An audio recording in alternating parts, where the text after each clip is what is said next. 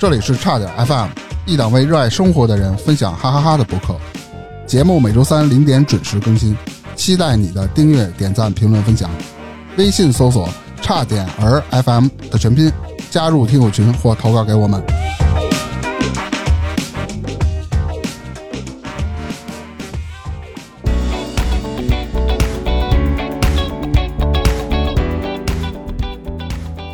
大家好，我是大明。今天我先说一下啊，火达克由于这个发烧了，所以他就跟家了。今天由我和老猫来继续为大家带来一个这个老猫漂流记。之前啊在讲过尼日利亚第一期，而今天老猫呢对尼日利亚做一个补全。那首先先欢迎一下老猫。大家好，我是老猫。呃，我们尼日利亚的第一期呢，我曾经说过，我说这里的警察和官员啊，他们的贪腐非常的严重。嗯，我呢经常因为一些小问题，甚至说完全没有问题的情况下，就被各种的索贿啊，各种的刁难。那么有一个朋友他就问我，这个非洲呢，他有没有公事公办？呃，准确说就是尼日利亚吧，有没有公事公办？可以准确的回答说有。有一次我呢路过这个交警大队的门口，司机呢因为要下车，他去买了瓶水，所以他上车的时候他就忘记系安全带了，这就发动了。你想，这不是就在交警大队门口嘛？这就被交警逮了个正着。因为这个开车不系安全带，这个在世界上任何国家，他肯定都是违反了交通法规的。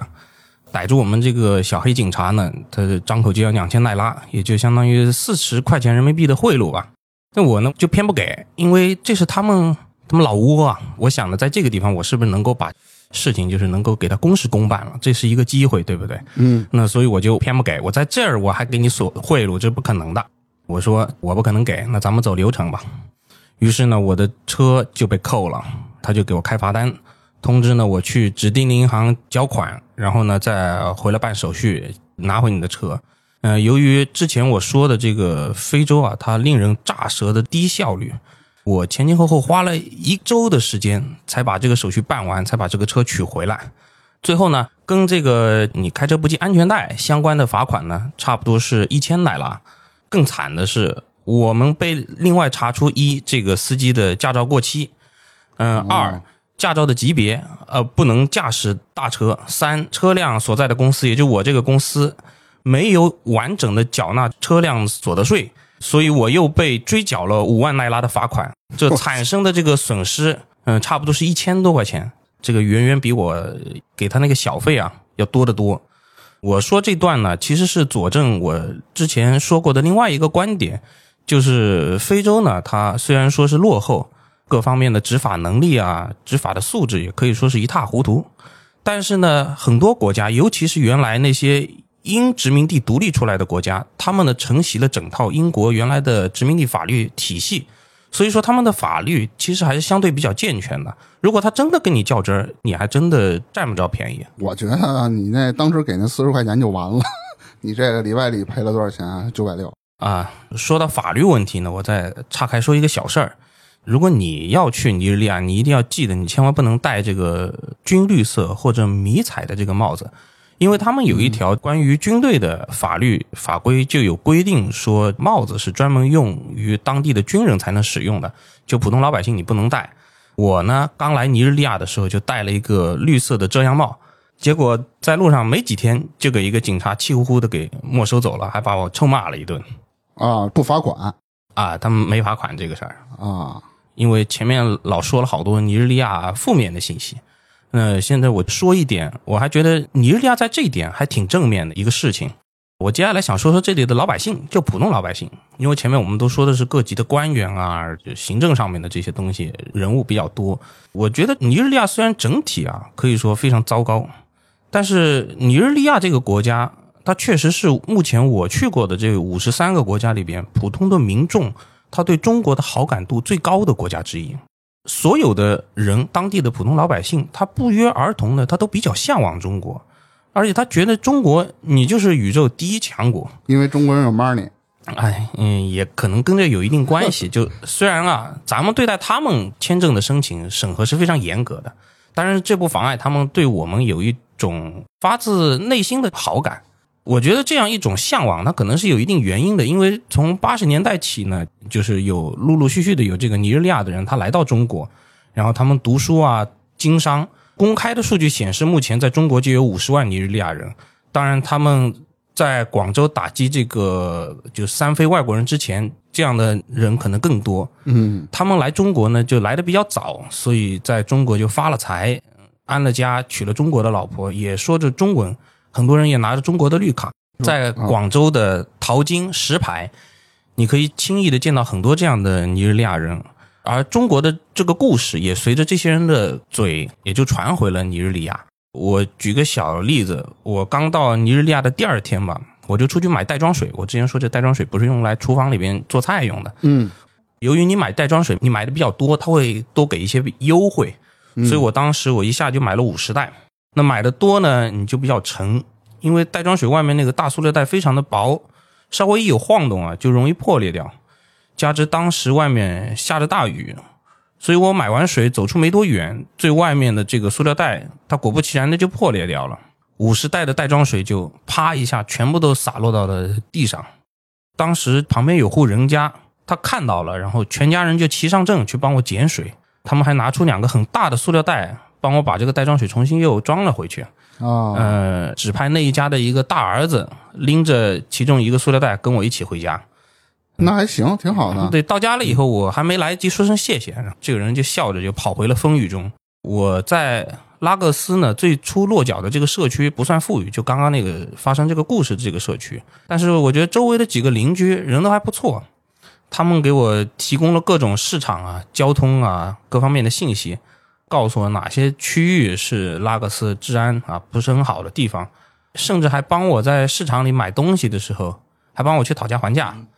我初来乍到，我能够大体的平安顺利，除了我第一期讲过的那个中国商会的那个朋友，就帮我起步这个生意的朋友，也离不开这些友善的邻居。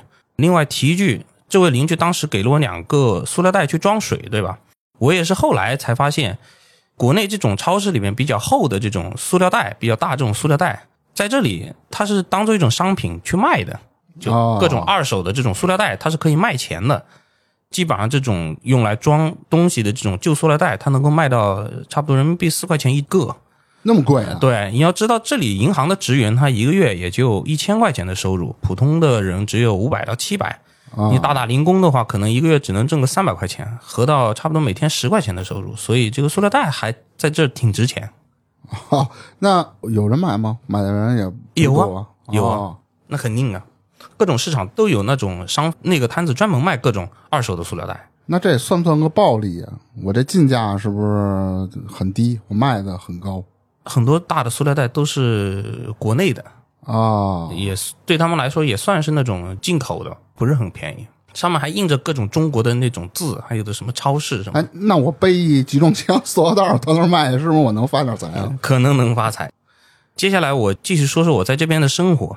我在第一期尼日利亚的节目里有说过，我说我准备在我这个工厂旁边开垦一块地，用来种中国的蔬菜嘛，啊，对吧？说过，嗯，因为咱们中国胃都比较难伺候。我的司机呢，当时从家里边就给我带了泥土过来，你记得我当时有说过吧？这个泥土里面有一半翻出来是垃圾。对，其实这个故事还有后半段，我把这些泥土倒到我那个小菜园里边。然后呢，在这个土里边放了些青菜的种子，然后浇了点水啊。然后你猜第二天发生了什么？第二天这个种子直接就出芽了。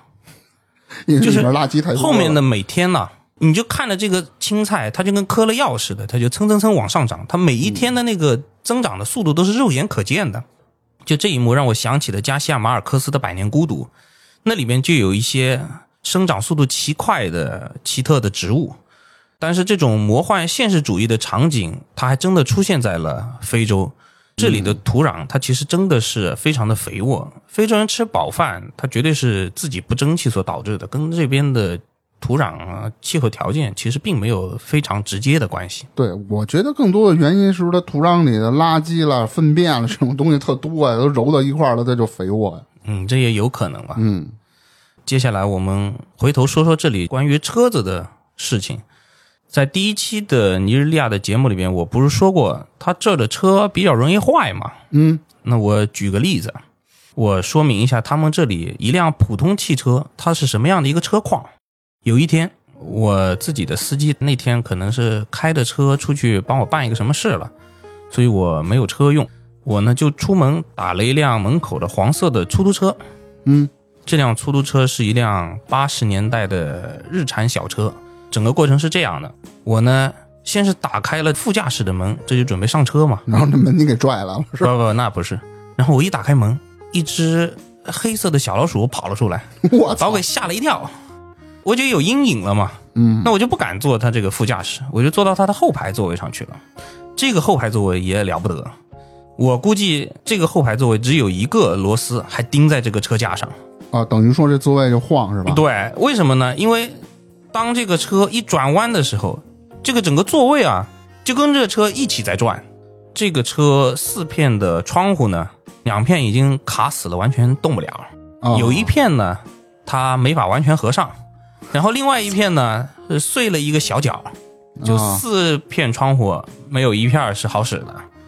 咱们后排座位后面还有一个后玻璃窗嘛，啊，对，它这个后玻璃窗呢是不存在的，没了。没了。这要是下个雨那怎么办？这个司机呢，他拿塑料布和胶布就给它粘了一下，然后就开着这样的车就在路上跑。其实整个后玻璃窗没有的这个车，在拉各斯很常见，真的。我去也，很经常能看到这种拿国内的那种大棚的那种塑料布给它一遮，完哦完事儿的这种。哎呦，那闷死了！我的天，然后咱们接着说这个出租车啊，这个出租车的后备箱呢是没法合上的，所以你就得拿一个呃松紧带给它捆上。最让人称奇的是，这个车啊，它但凡只要一加速，就会有一股气味浓烈的青烟从这个车底就冒出来了。哥，咱就知道这个三元催化坏了。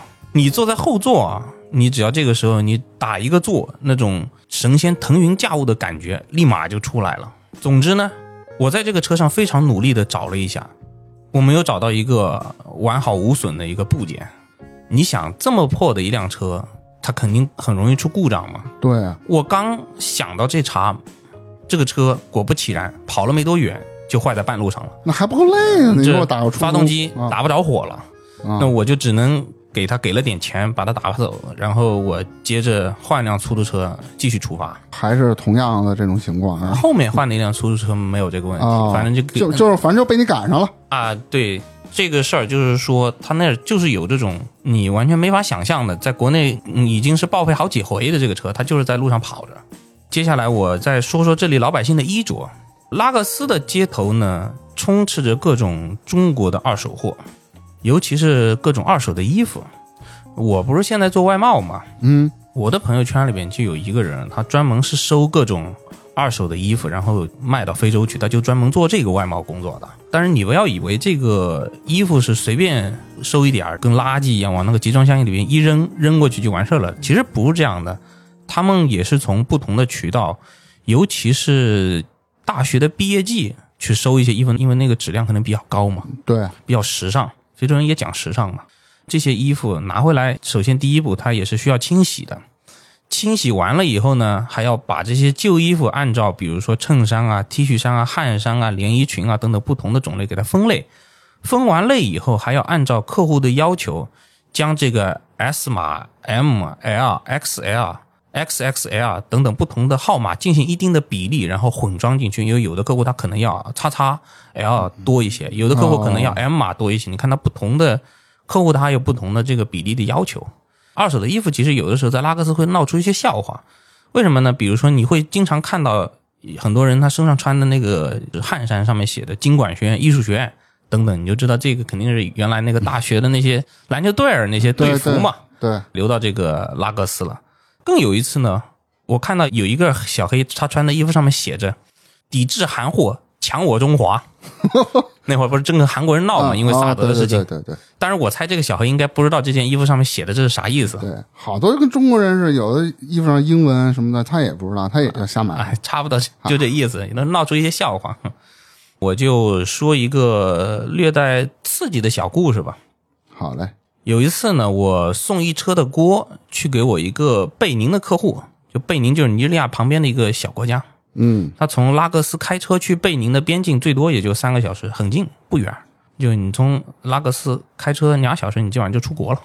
尼日利亚的货物出口到贝宁呢，它是不收关税的，因为他们都是西非经济共同体，他们互相之间大部分货物是不收关税的，所以这个贝宁的商人他经常会到拉各斯来采购各种的这个日用品。嗯当时呢是一七年的年底，第二天就是平安夜，已经是他们这个圣诞和新年假期的最后一个工作日了。这个时候，认识我的这个中国人啊，就跟我说，他说这个时候啊，这条路上面岗哨的工作人员就跟红了眼的饿狼似的，往死里面管你要钱。这个事儿听着就让我很害怕。货比较多的时候呢，我是会去押运的。否则这个司机很有可能回来就告你，因为什么什么原因，这锅子他就丢了几套。更何况呢，这次要当面交易，客户要过来尼日利亚边境这边，他要当场验货，现场给我付这个现金。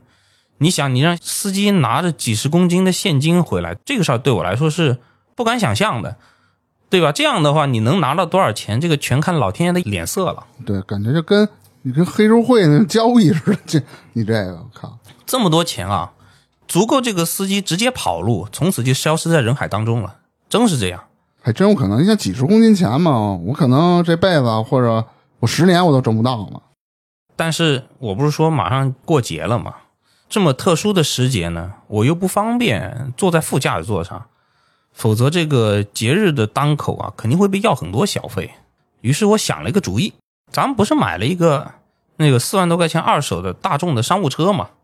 那我呢就把这些所有的锅子都往这个汽车的后备箱门口一堆，那然后呢，在车厢和驾驶座之间啊，我腾出一个空，相当于我就把货放在这个汽车的尾门，然后我人呢躺在了驾驶座的后面，让这个司机拿了几个空箱子堆在我身上。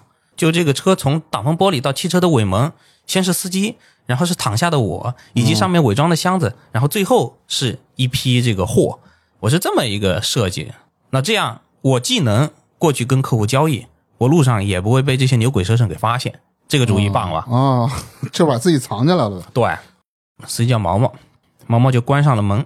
傍晚的时分啊，我们就朝着这个贝宁的边境就出发了。开出拉各斯没多久，天就彻底的黑了。从拉各斯过去贝宁那边儿比较顺利，一路上也没什么人拦车查岗什么的。我顺利就跟这个买家啊就接上了头，然后让毛毛负责卸货，我呢接过客户递过来的现金，我就躲在车厢的角落里边在那点钱。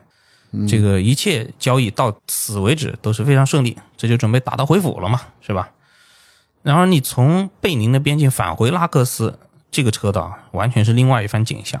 这个海关、移民局、警察、军队、交警、路政，就各路的神仙啊，他一字排开，雁过拔毛，一关你也别想跑。妈呀！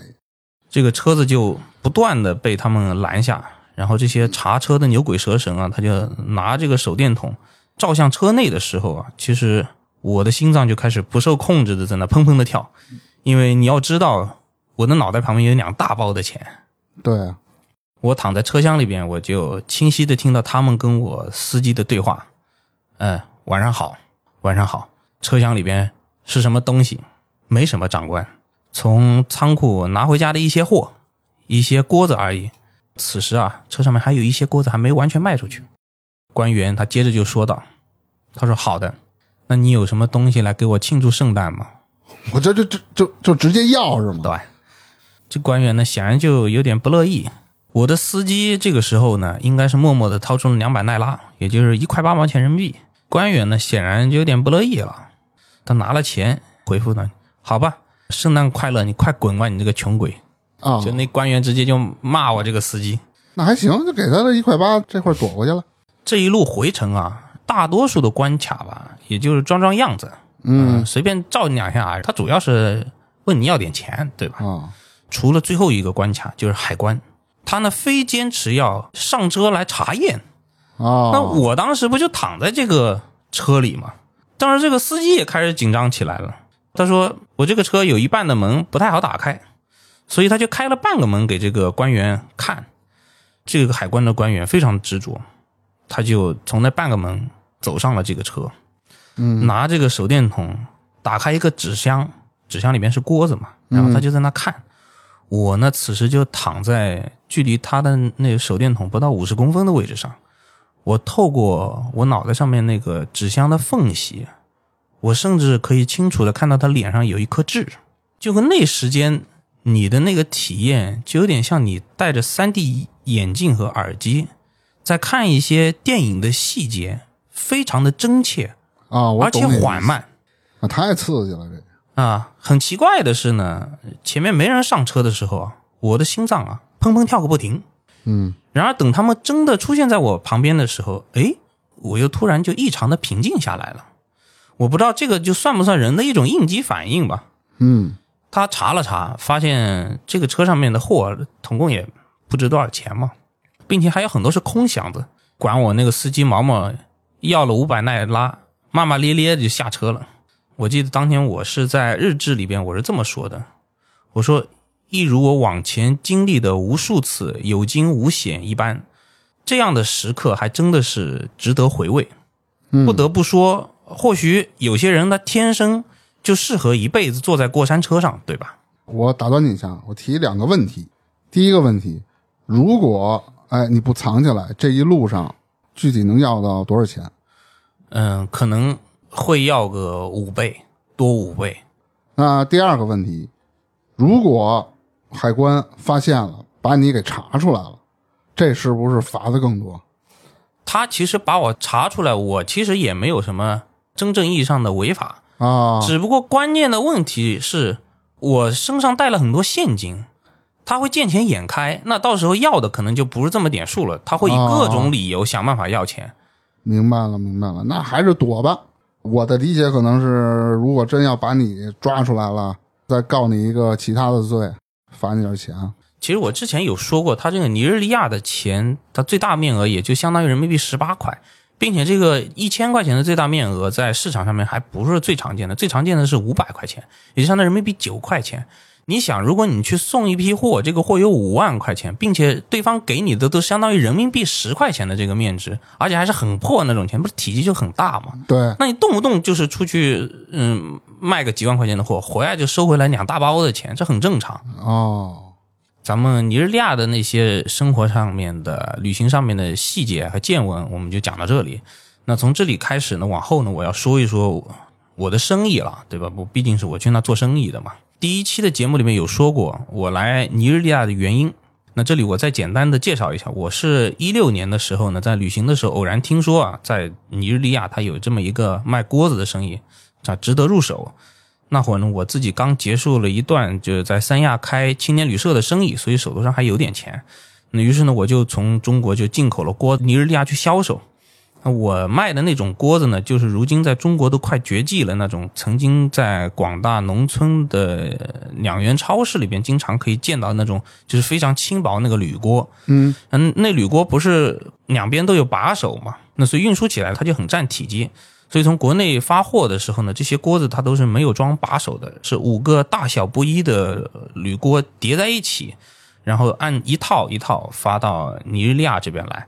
我呢，从国内就还运了两台打铆钉的那个小机器运回来尼日利亚，然后在尼日利亚这边呢，请了两个工人把这个铆钉再打上去，装把手，相当于在尼日利亚打完铆钉以后，再把这个锅子再装入这个纸箱，再拿到市面上去销售。当然，这个纸箱也是放在集装箱里面，从国内一起发过来的，所有东西都从国内过来的。我在去尼日利亚之前呢，我听说卖一套这个锅子就一套五只锅，毛利润能有一百到一百二十块钱。那一个柜子是三千五百套锅，也就是我卖出一个整集装箱，我的毛利润能够赚到三十五万。整个集装箱的锅也差不多就是三十五万块钱，也就是这个毛利润是百分之一百。哦，那所以我觉得这个个事情是值得去做的，对吧？对啊，嗯，然而实际到了尼日利亚呢，我发现坏了。为什么呢？我是九月份到的尼日利亚，我一直摸索到十一月份，我每天起早贪黑，非常认真的工作。我三个月的时间几乎跑遍了拉各斯州所有的大大小小的批发市场，还去了北方的商业重镇卡诺，还有卡杜纳等等其他几个重要城市的市场，几乎啊就没有休息过一天。那销售业绩还不错，我成功的在三个月不到的时间内把两个集装箱的锅子全卖出去了。结果到十一月份一算账，我这一个锅子的毛利润只有两块钱，合到一套才十块钱，这根本不是原来听说的一百到一百二十块钱。忙了三个月，这毛利润才七万，这还不够负担我在当地的房租、水电、人工，还有我的我带过去的一个广东的一个小兄弟吃喝，还不够 cover 这些嗯成本。这就更不必提，我还花了六万块钱购置了两辆二手车，以及购买国内的一些机器啊等等其他的一些固定产的投入嘛。那就赔了。我想了一想，这个问题出在什么地方？嗯，主要啊，我觉得我起初听说这个生意的时候，我以为这儿应该没有中国人在做这个锅子这个生意，结果实际上在我嗯来拉各斯三个月的时间，不断跑市场的过程中。我一共发现了二十一家不同厂家的铝锅在尼日利亚市场上销售，这百分之一百全部都是来自中国的，所以这个地方的竞争压根就是非常的激烈。你能赚到钱啊，那你就活见鬼了，因为这是一个做生意的常识。如果你不是非常非常的精通这一行，嗯，那么当你涉足到一个已经充分以及完全竞争的行业的时候，你是必然挣不到钱的，你能够不亏钱，对你能够不亏损，已经很不容易了，是吧？就在我算账发现这个生意很难挣到钱的时候，一件事情的发生啊，将这个局面彻底的拖入了一个无底的深渊。十一月的有一天呢，突然下了一场暴雨，我在伊杜莫塔的店里，它就漏水了。哦，我呢？当初到拉各斯的母星工业园，我租了一个小的仓库，用来就是住人，就我和我那小兄弟，嗯，我们住在那个小工厂里边，然后整个打铆钉啊，然后包装啊，也在那个我租的母星工业园那个小工厂里边完成。那所以那个地方就算是我的大本营嘛。另外呢，西非有个最大的批发市场——以杜莫塔市场，也在拉各斯，我也在这个以杜莫塔市场的五金区。我租了一个店面当做门市部，对吧？来展示和销售我的这个产品。十一月的时候呢，它在当季是一个旱季，此前已经有很多天没有下过雨了。它突然下了一场雨呢，我这个店里就漏水了。那你想，这一漏水，它不就把我这个装锅的外纸箱，它不就给淋湿了吗？对，全泡了。对啊，那我肯定就找人来修才对啊，是吧？于是雨停了以后，我立马就跑到这个市场维修部，我找了个人，嗯，来给我修这个顶棚。这两个黑人的小伙，他们就扛着那个木梯子就来了嘛，修这个顶棚嘛。我那个店呢，大概有呃八十平方那个样子，外面一半五十平方啊是一个展厅，里边有三十平方一个很小的屋子呢，它是用来堆货的。因为它面积很小，所以我把这个货就得堆得很高。店四周是水泥墙，但是那个屋顶呢，它是。石棉瓦铺在整个钢架上面，就是是，对对，是这么样一个石棉瓦的一个屋顶。结果这个修屋顶的大个儿啊，他刚爬上去，他准备看看这个漏雨的这个地方是咋回事。然后他一掀，发现这个漏水的地方那一片石棉瓦，它压根就没有固定在铁架子上。哦，我懂了，就是放那，不是放那啊，是那一片石棉瓦固定的螺丝被人卸掉了。那个时候我瞬间就想明白了，有人啊。有可能已经从我这个店里面偷东西了，哦，而且就是从卸掉螺丝的这个石棉瓦的上面直接爬下来，因为我那货堆的比较高嘛，我呢就赶紧发动所有的人去清点这个店里边锅子的数量，并且统计我从小工厂发到店里边的这个入库单，查了半天，我到傍晚的时候就查明白了，一共就丢失了二百多套锅子。我那不少了啊！一套一百二十块钱的成本，我一下就被偷了两万多块钱。他没少偷啊！我去，我今那晚我是彻夜难眠。要不是我发现这个事情，还发现的不算晚，你真的不知道这个东西要被偷到多久。因为那个时候是旱季，要不是下雨，我根本就不知道房顶这个石棉瓦螺丝给人卸了这个事儿，我根本就不知道。你得感谢那场雨。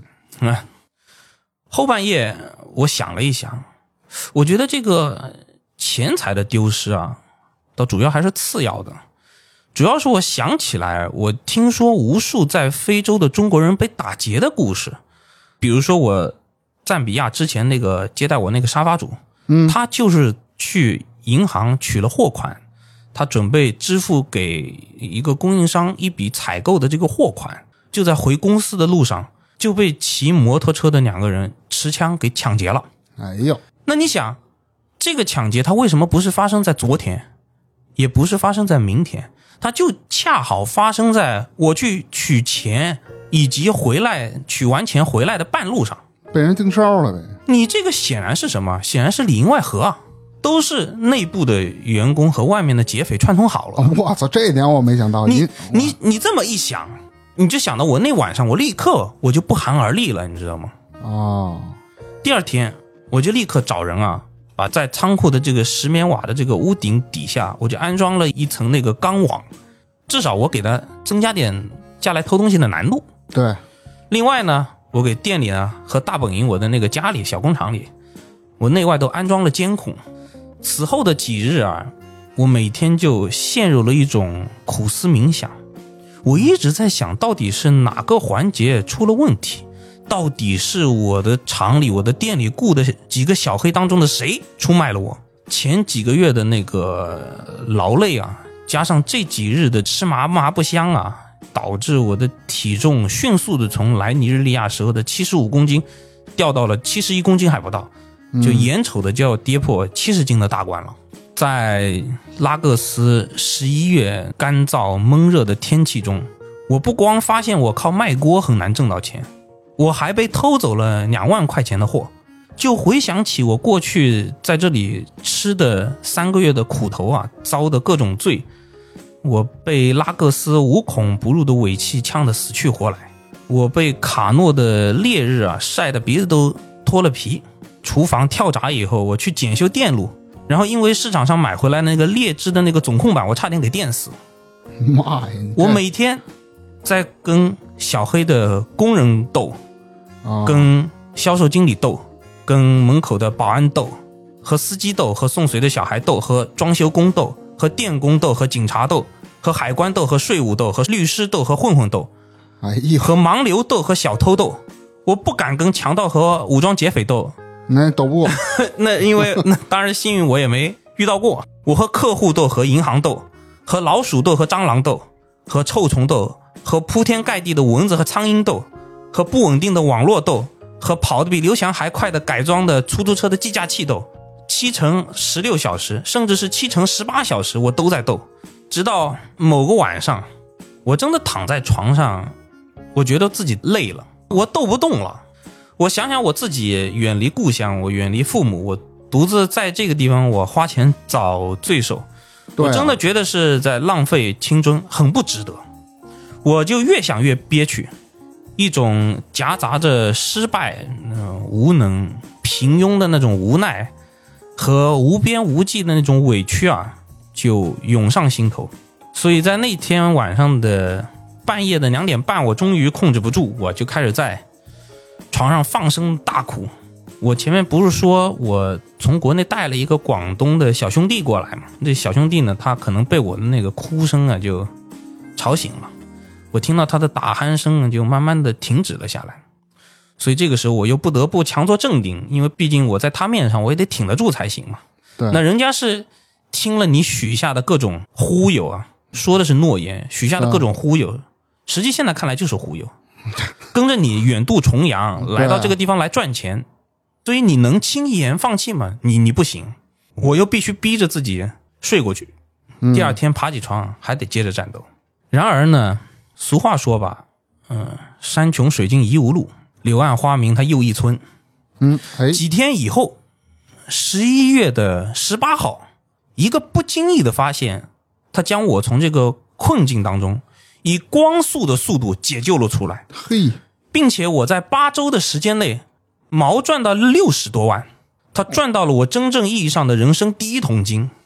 为了让大家能够身临其境，可能铺垫会比较长，我希望大家能够嗯、耐着性子往下听一听。第一期呢，我提到过尼日利亚的货币的名称啊，它叫做奈拉。这里的最大面额是相当于人民币的十八块钱。当地的主要交易啊，还是依靠现金，所以我每天就收大量的现金。然而这里往来的大多数还是非常或者说极其破旧的钱，所以这点起来就非常的费劲。最坑爹的是，面值十八块钱人民币的一千块钱还不是用的最多的，当人民币九块钱的这个五百才是交易频次最高的。我真的没有凡尔赛啊，但是我在尼日利亚的时候，真的经常数钱数到手抽筋。你想想，如果有一天你要清点十万块钱人民币，然后这个十万块钱人民币还都是由十块钱面值的破钱组成的，那你真的会点到非常崩溃。那肯定啊，妈呀！一开始我还经常点错，他那个点钞机点不了这种纸币是吧？呃，点钞机也能用，但是你想你在客户那边儿，你在商场里边，你哦我怎么拿点钞机？谁在哪里去插电？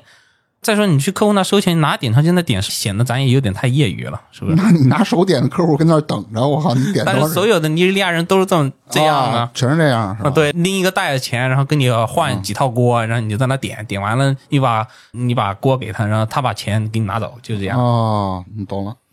所以一开始的时候我还经常点错，嗯，给客户多给钱，导致我的账上啊经常会有一点出入，因为你少给了，客户肯定骂过来了，嗯，但你多给了，对吧？他就当没看见呢。那肯定都这样啊。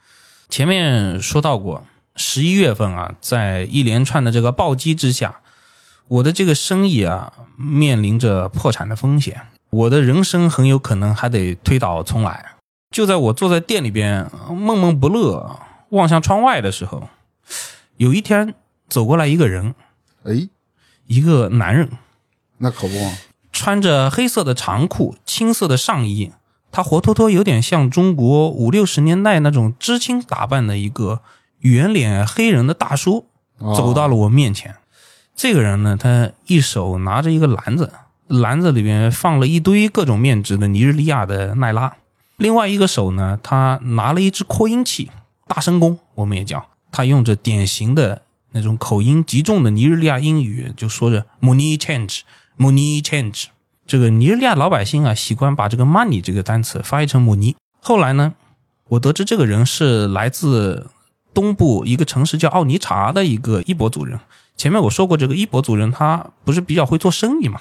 我呢自始至终没有记得这个人的全名，所以我一直都喊他叫奥尼查曼，因为他是来自奥尼查的嘛。其实这个奥尼卡曼他成天都在市场里面晃悠，只是从前的时候从来没有注意过他。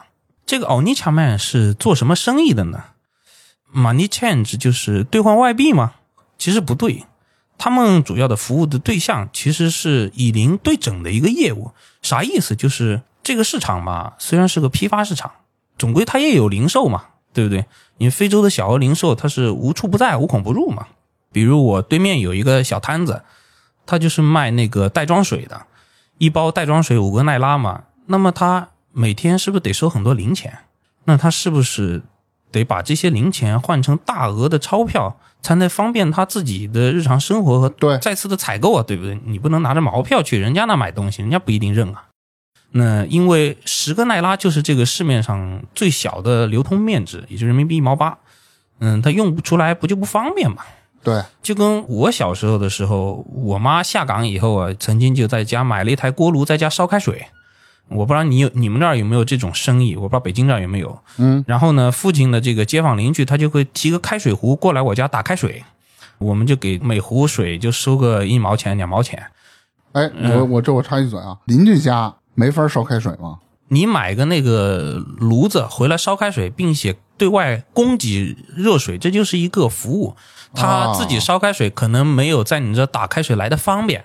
那我们没有、这个，你可能算一算成本，可能来你这花一毛钱也比他自己烧要便宜一些，因为我是用煤烧的，我是大锅炉烧的，他是用煤气烧的，那可能比我开销要高。你呢？哦，我我要不说这南方人比北方人会做生意呢，啊这烧开水都能做成生意，我厉害！九十年代那会儿经济条件没有现在这么好嘛，很多事情还是要精打细算嘛。嗯，那有需求肯定就有这个生意嘛？刚刚说烧开水这个事儿，客户付款都是一毛两毛嘛，每个月我们就拿这些毛票和硬币就去银行换成蓝色的一百块钱，对吧？对那你就得问了，那在尼日利亚，这些人他们收了这些十个奈拉这些小额的钱币，他直接去银行换不就行了吗？对不对？那要这个奥尼钱盘干嘛呢？那个不好意思，非洲这边的银行的业务啊，它非常的不发达，并且它网点非常的少。嗯，比如我自己在尼日利亚开户的 FCMB 银行，这家银行在尼日利亚是排名前十的，也算是个大银行。当然，在拉克斯全城，包括整个广域城市范围之内，那不超过十个网点。那你去一个网点，时常要排队起码超过半天。所以尼日利亚这些银行的网点通常不惜的理睬这些以零换整的这些小商贩，嗯他们穿的破破烂烂的，银行的保安都不会让他进门。但是这个市场是不是有这个需求？那有这个需求，他总得有人去满足这个需求吧？对那所以这个奥尼强麦呢，它其实就是在这个市场上面充当了银行以零换整的这个业务，提供这样一个服务。它呢就收取百分之五的手续费。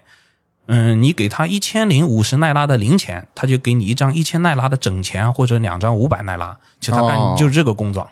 他呢也同样收取那些呃收兑那些破的不行的，完全就没法流通那些超级破钱。反正，在尼日利亚是这样，只要是没有缺角缺的太厉害，还能看得清字儿，在这儿都能流通。我说的那些超级破钱是，比如说呃裂开了，比如说缺了个五分之一啊、十分之一之类的。哦，那总之呢，这个奥尼强麦呢，它就是伊度莫查这个市场上面一个专门服务于各类小的不起眼的小商贩的一个小银行，你可以这么理解，对吧我？理解，就是我小时候有那种五块钱中间断了，拿胶条粘着还能使吗？对，但是这种破钱，你可能人家不要。对那你去银行，我刚刚不说了，他们这银行不惜的理睬你这些乱七八糟小业务。嗯那这个奥尼强麦，它就是专门收点手续费，给你以零对整啊，对吧？给你兑换这些破钱啊，等等的。那你听到这里，你就理解了这个奥尼强麦它的这个呃工作性质了。嗯，对它提供什么样一个服务，它起什么样一个价值。我对它的这些换钱以及收兑破钱的业务肯定是没有什么兴趣的。我的日常生活呢，说实话，我都不怎么接触到一百奈拉以下的货币，因为一百奈拉也才一块八嘛，对不对？然而，我发现它篮子里边有一百张一叠的全新的五个奈拉，有这么一叠钱，还有银行的那个封条还在外面呢。我对这个产生了浓厚的兴趣。我刚说到这个市面上最小流通的面值不是十奈拉吗？对，虽然这个很便宜的这个水，它是五个奈拉一袋，但是因为市面上不怎么见到五个奈拉，所以买水和卖水的时候，大家通常都成双成对的。我从小学五年级开始就受我爸的影响，非常喜欢收集钱币。就迄今为止，我自己家里边的古今中外的硬币、纸币啊，已经差不多有一万枚了。就说实话，我除了公家开的那种钱币博物馆，比如说故宫附近那个中国钱币博物馆之类的这一类的博物馆，我没法跟他去比拟。但是我见过好多景区里边私人开那些博物馆，我觉得很多他们的那些藏品的丰富程度，说实话还不如我。由于五奈拉它不是不怎么流通嘛，所以呢，我到尼日利亚的三个月，我还没有收集到一张品相比较好的五个奈拉，因为我自己收藏着钱币嘛。但是这个老兄篮子里面有一百张全新的、连号的、崭新的五奈拉，那这值钱了。对，那我眼睛瞬间我就直发光啊，是不是？啊，我就把这个奥奥尼前面，我就当场喊住，我向他招招手，我说：“那个老哥，你这个一百张五奈拉要怎么卖啊？”他说：“哦，你说这叠全新的钱啊？他说那你得加给我百分之十的手续费，一百张五奈拉，你得给我五百五十奈拉。”我一听，可以啊，人民币十块钱可以买到一百张连号全新的，还是塑料钞，相当划算嘛。这里就得提一嘴哈，这个现在很多国家的钞票，它都是用的塑料钞，就像你们可能有去到过的越南，越南的一万越盾朝向的纸币，全部都是塑料钞。还有我用过或者我收集过的，比如说加拿大的、墨、澳大利亚的、墨西哥的、智利的等等，都是全面值，或者说是像尼日利亚一样部分面值是用的塑料钞。因为塑料钞它防伪，而且它不容易撕烂嘛，流通的寿命它就比较长。尼日利亚是这样的，它一百奈拉朝上的大面额的全部都是普通的纸钞，五个奈拉、十奈拉、二十五十奈拉呢，这四个小面额的，它是用的塑料钞。那有的朋友他可能会问，它不应该是更高级的钞票用塑料钞吗？因为塑料钞造价更高嘛，更防伪嘛。那为什么是更高级的钞票用在更低的面值上面呢？其实啊，这个就跟为什么小面额的货币它用硬币是一个道理。你想过没？你想过硬币的造价可能比纸币要高，对不对？对啊，但是为什么是小面额的这个货币它用硬币，大面额的用纸币呢？因为考虑到这个越小的面额的这个货币啊，它的对应的使用的场景就越是邋遢，越是糟糕，使用的人群啊，它也也越是低层次，你能理解吧？它的流通的环境更加恶劣。所以小面额的货币它更容易在流通当中破损，所以嗯，世界上主流的国家都是小面额的货币，它会用硬币或者塑料钞，就是这个道理。我们说回去，这个奥尼恰曼给我的这一百张全新的五根奈拉这个事儿，你想，你花十块钱人民币买到一百张全新的连号的纸币做收藏，这事儿多划算！你这对啊，打着灯笼你都找不着啊！我就当即给他付了钱，然后把这个中间还带着银行捆绳的这个全新的钞票就买了回来。嗯这个奥尼恰曼呢就道了一声谢谢，然后问我先生，你买这些钱是做什么用的？我一时没想好怎么回答他，我也没想好要不要回答他。于是我反问他，我说：“那其他这个市场上的人买你这个钱是做什么用的？”他说：“哦，他们啊，他们基本上都是一些超市啊、加油站啊会买这些五奈拉，因为他们找零它比较精确嘛。”哦，我一听，哎，这也蛮有道理，对吧？说得过去。这奥尼恰曼呢，他接着就自我推销到，他说：“先生，你要不你记我个电话吧？”他说：“我每天都在这个市场上晃悠，并且我这个我们这家族世代啊，就是做这个找零这个生意的。”他看我有在听啊，他就接着吹嘘，他说：“你别看我这个生意做的不大，但是整个这个拉各斯所有的这个市场的生意都被我们家给包圆了。嘿呦，我嗯、你知道吧？因为我们家跟银行有很强的关系，他自己有一个某某一个亲戚是中央银行的一个高管。因为你想，你做这个事情肯定得有路子嘛，对对吧？你收这手续费，你那凭什么给你收这手续费呢？是吧？巴拉巴拉，他就说一大通，给我的感觉就像是我从前读大学的时候那会儿没什么钱，之后也没有像现在这样的高铁，都是普速列车嘛。那火火车的硬座不是学生票半价嘛，所以寒暑假的时候我会坐这个火车的硬座往返学校。我学校还挺远，我家是江苏的，然后学校在海南。你在硬座车厢啊，你经常会遇到这样一种人，他们会对你侃侃而谈，吹嘘自己是做什么什么生意啊，包了一个什么什么项目啊，然后讲着讲着，他还会把一只脚翘到那个椅子上，嗯，能浮现这种脑海里面浮现这种啊知道假大款，然后吹嘘自己多少钱，结果坐的是硬座啊。每当列车员路过他身边的时候，他还会假装问一下，他说：“呃，卧铺有没有票啊？我要补卧铺车票。”那寒暑假一般人都很多嘛，而且长途列车的这个卧铺车票一般都比较紧俏，所以一般来说上车你是补不了票的。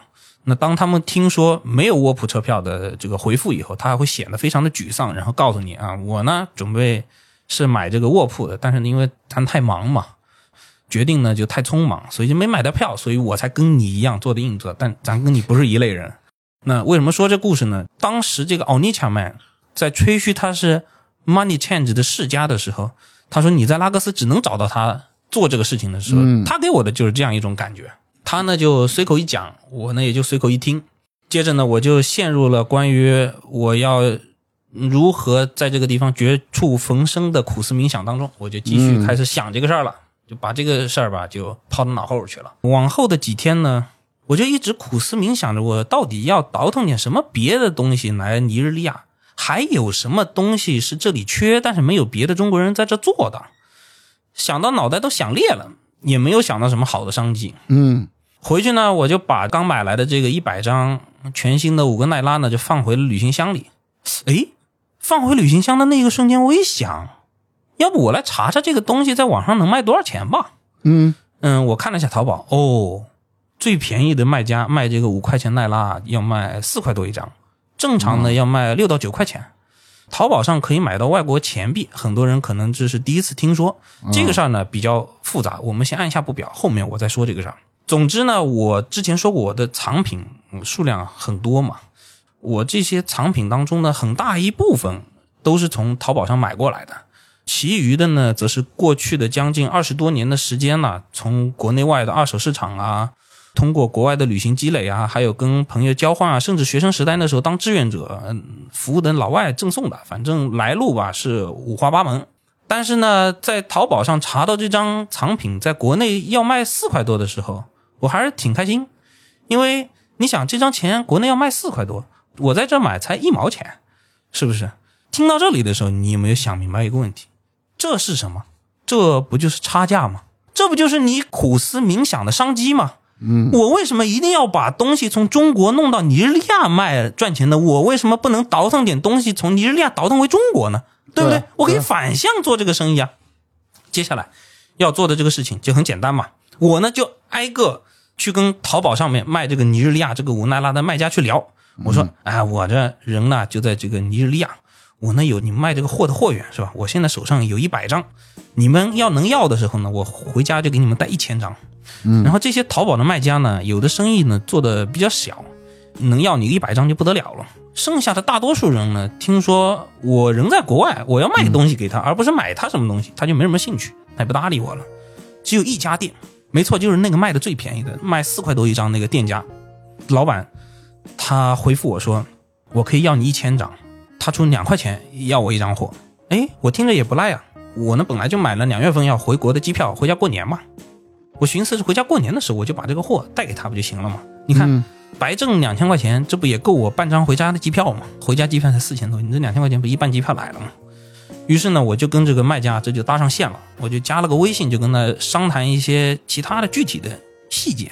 你想，但凡是做这个钱币生意的人啊，他可能本身也是这方面的爱好者。虽然我年纪只有三十岁出头，但是我收藏钱币可真的已经实打实二十多年过去了。就打小我妈给我的几乎是每一分零花钱，每年过年的所有的压岁钱，她都尽数被我用在了买各种钱币上面。我每次出国旅行回来，必定会带一大袋子的各种各样的花花绿绿的钞票和硬币回来。所以呢，咱在这方面哈，说实话，真的是个资深的玩家。跟这个老哥呢加了微信以后，就越聊越投缘。我呢，我会把我在尼日利亚这边一个收藏品市场上搜罗到的一些西非这边的钞票，因为那些钞票在国内都比较不是很常见，我会分享给他看。他呢也会告诉我一些他们这个钱币卖家圈的一些故事，也就是从他嘴里边，我才彻底搞明白这个淘宝上面纸币的来源，就是这一个困扰我十多年的一个问题。前面我不是说过吗？我的大部分的藏品。很多都是从淘宝上买来的。对我们这里单说外国纸币这一块啊，你上淘宝上去搜，你比如说你输入外国纸币或者各国纸币这些关键词，它会跳出来很多结果。根据我个人的经验呢，淘宝上面销售的这些各类的外国纸币当中啊，它只有不到百分之十是用过的二手纸币，超过百分之九十都是全新的纸币。哦。后面我也在国外的购物平台，比如 eBay 上也搜过，它大概也是这样一个情况。那如果换作是你，你好不好奇？如果这些纸币都是用过的，那很好理解，那它的来源不就是某个人出国旅游、出国经商、出国务工带回来的吗？那这个事情它就是符合我们常人的一个常识，一个常人能够理解的范围的一个事情。但是这个事情恰好相反。不是偶尔有全新的，大部分是二手的，而是偶然才能发现二手的，大部分是全新的。这个事情非常反常。如果我没有讲下面的故事，你的第一反应是：我操，这些钱肯定是假的呀！对啊，全新的怎么这么多全新的钞票？这肯定不对呀！网上卖全新的纸币，你说能有好吗？肯定不好。然而呢，很奇怪的就是，当你把这些钱币，如果你买回来，你把它们放到验钞灯下。这些钱币的荧光防伪标志都显得那么的熠熠生辉，你把它们放到日光灯下，你会看到这些钞票的水印都是那么的栩栩如生。就算是无双那个电影里边的郭富城他来了，他也不一定能把这个假钞做到这个水平啊。对对，况且还有我之前说过的这个塑料钞，这个是你想都不能想象的制假的难度，这个几乎没有可能。嗯，另外，如果这些淘宝上面的全新钞票都是假钞。你说他一张卖个大几百、上千的，那他还有利可图。你去看这些假钞，一大堆的钞票都是你会搜索出来一大堆的结果是什么？是八十八元一百张不重复全球纸币，这些都是低价钞。事实上，这些低价钞才是在线销售的这些纸币当中的主力，因为它比较便宜嘛。毫不夸张的说，我可以在淘宝上找出一千种售价不超过十块钱的外国纸币。所以嘛，这个一定有我们所不熟知的一个行业的秘密在里边，才会发生这样一个现象，是不是？对啊，那如同我在初中的时候，有一次把我收藏的纸币给同学看，这个班上有一个这个非常聪明的这个同学啊，他就问我说：“他啊，你这些全新的纸币是哪来的？那肯定是假的呀。”是啊，那如果说这些制作精良的、完完全全没有使用过的纸币不是假的？那他们是怎么来到中国的这些市场上的？这个问题困扰了我很多年。直到不久之后，我家的这个淘宝的这个店主跟我说，想介绍我认识一个人，也就是他拿货的那个上家。他说他自己呢也不算是一个什么大的批发商，但是他的上家是一等一的大批发商。他说你把这个货卖给我，我可能就要你个一两千张就顶天了。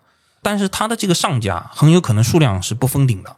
感谢这个成都的这个钱币网店的这个老板的推荐，我呢就加了一个祖籍在四川德阳，如今呢定居在香港的一个姓罗的一个老板。寒暄了一番以后呢，我就把我目前的情况呢，就跟这个香港老板说了一声，并且呢，我把奥尼乔曼当时跟我夸下的海口说，你任何尼日利亚的钞票，任何面额，你要多少，我给你供多少，我就把这个话原原本本就告他了。但是这个是奥尼乔曼给我夸下的海口，我把这个海口同样这个夸给这个香港这个老板了，因为我是他的客户引荐的嘛，对我也算比较信任。咱们这个生意最主要不是需要谈价格嘛？成都这个老板愿意出两块钱一张买我两千张，对不对？那香港这个老板你愿意出多少钱买我多少张呢？那他直接当场就跟我说一句话，他说：“你如果能接受零点一美金一张的话，我可以买你一百万张，没有错，一百万张。”我我当时整个人啊，嗯，因为这个货我拿到手也就一毛钱人民币。对方随便一开口就是六毛多，咱不得赚翻番了吗？但是呢，你一开始的激动归激动，一会儿你冷静下来了以后，我这一就百万有几个问题需要你去弄明白。第一个，为什么他能要我这么多货？这是不是有诈？嗯，第二个，这么些货我要怎么运输回去？这中间的运输成本是多少？这个你不知道啊。第三个，做生意的惯性思维。我作为卖方，我不可能一开始就、呃胡乱的答应你的出价，怎么着我要把这价格往上抬一抬，这是必然的嘛。对，那所以现在就有这三个问题，我要一一的把这个问题搞清楚。那么我们先来回答第一个问题：为什么这个人能要我这么多货？期间是不是有诈？是这样的，说到这个尼日利亚的奈拉吧，这个全新的五奈拉，它是能要你一百万张，但是呢，随着面额的往上升，比如说十奈拉，它突然就只能拿你一万张，剩下的面额就五十啊、一百朝上的，就拿货的数量每个品种只有几千几百张，差别巨大。那这个是为啥呢？因为面值越大，呃，价格不就越贵嘛？本身买的人就会迅速的减少，因为大部分的钱币的收藏者，他可能只追求，比如说一个国家我只要一张就行了。况且这个小面额的钞票还是塑料钞，大面额的钞票还是普通的纸钞，它就不美观嘛。然而啊，我刚刚说的这个基于收藏者的动机还是非常次要的一个原因，最主要的原因是什么呢？五奈拉纸币吧，面值低于人民币一毛钱，它是这种垃圾钞啊，最终的流向并不是普通的收藏者，毕竟啊，收藏者、爱好者圈子是个非常小众的圈子，小众的圈子对应的市场也是非常小众的市场，这个小众的市场是消费不了如此庞大的数量的。这种垃圾钞，它的主要作用是用来做成各种礼品册，广泛的被全世界各种银行啊、保险公司啊、各种金融机构做成礼品册送给他们的客户。你想啊，一本花花绿绿的钞票，绝大多数的人拿到手里的时候都会觉得非常的新奇。但是其实对于赠送钞票的公司来说，其实他没有付出很多的成本，这些垃圾钞票就变成了全世界各种金融机构的心头好。这么一说就全通了。我妈、我外婆、我爸都从银行和保险公司里拿到过类似的册子。我呢，作为内行，一看就知道这个册子值不了多少钱嘛。但是他们还觉得挺好看的。这个册子的作用是不是就达到了？对花小钱办大事儿，是不是礼品就要实现这个目的嘛？你本身就是金融机构，你送钱理所应当啊。我老婆呢，之前是在华夏银行工作的，他们每年光这个礼品册就要发好几千本，里边的主要内容就是这种垃圾钞，可能还有一些呃邮票啊什么的。这还只是中国的一个城市的一家银行而已。哦，全国的所有金融机构呢，全世界的所有金融机构呢，罗信的这个老板啊，他又补充到，另外啊，纸币这个东西，它不会变质，它可以长期的储存，这跟水果不一样，并且呢，一般时间久的、年代久的旧版本，这个钱可能反而还更值钱，是不是？正常纸币肯定是时间越久越值钱，不可能时间越久越贬值。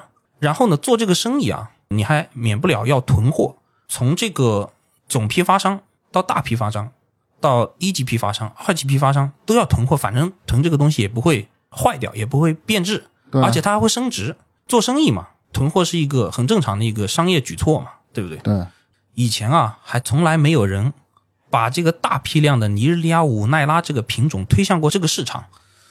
这个品种不属于一个常见的低价钞，它还没有被分配到各种的那种纪念册里边，所以这还是一个新产品。那我说到这里，我总结一下：第一点，低价的东西总是更受收藏者的喜欢；第二点，这个产品主要是被用来做成纪念册，它的需求量就非常的大；第三点，这是一个新品，至今啊，这个市场上还没有大量的这个货进入到这个市场上。第四点，整个这个生意链上大大小小的代理都会囤货。以上这四点原因导致了，如果这个价格合适，他还真的能要你一百万张。这么说你能理解了吧？能，需求量大嘛？接下来第二个问题就是运输了。我之前呢想的是人肉给他背回去，他说这个千万不行，一来这个成本太高，费时费力；二来了你大量的运输钞票现金，这个在大多数国家都是非法的，风险极大，没有必要。这里就不得不说我和咱们差点 FM 结缘的这个故事了。我呢是听了就咱们哈维的那几期说他在委内瑞拉那个遭遇嘛，当时呢他把我给听的是如痴如醉啊。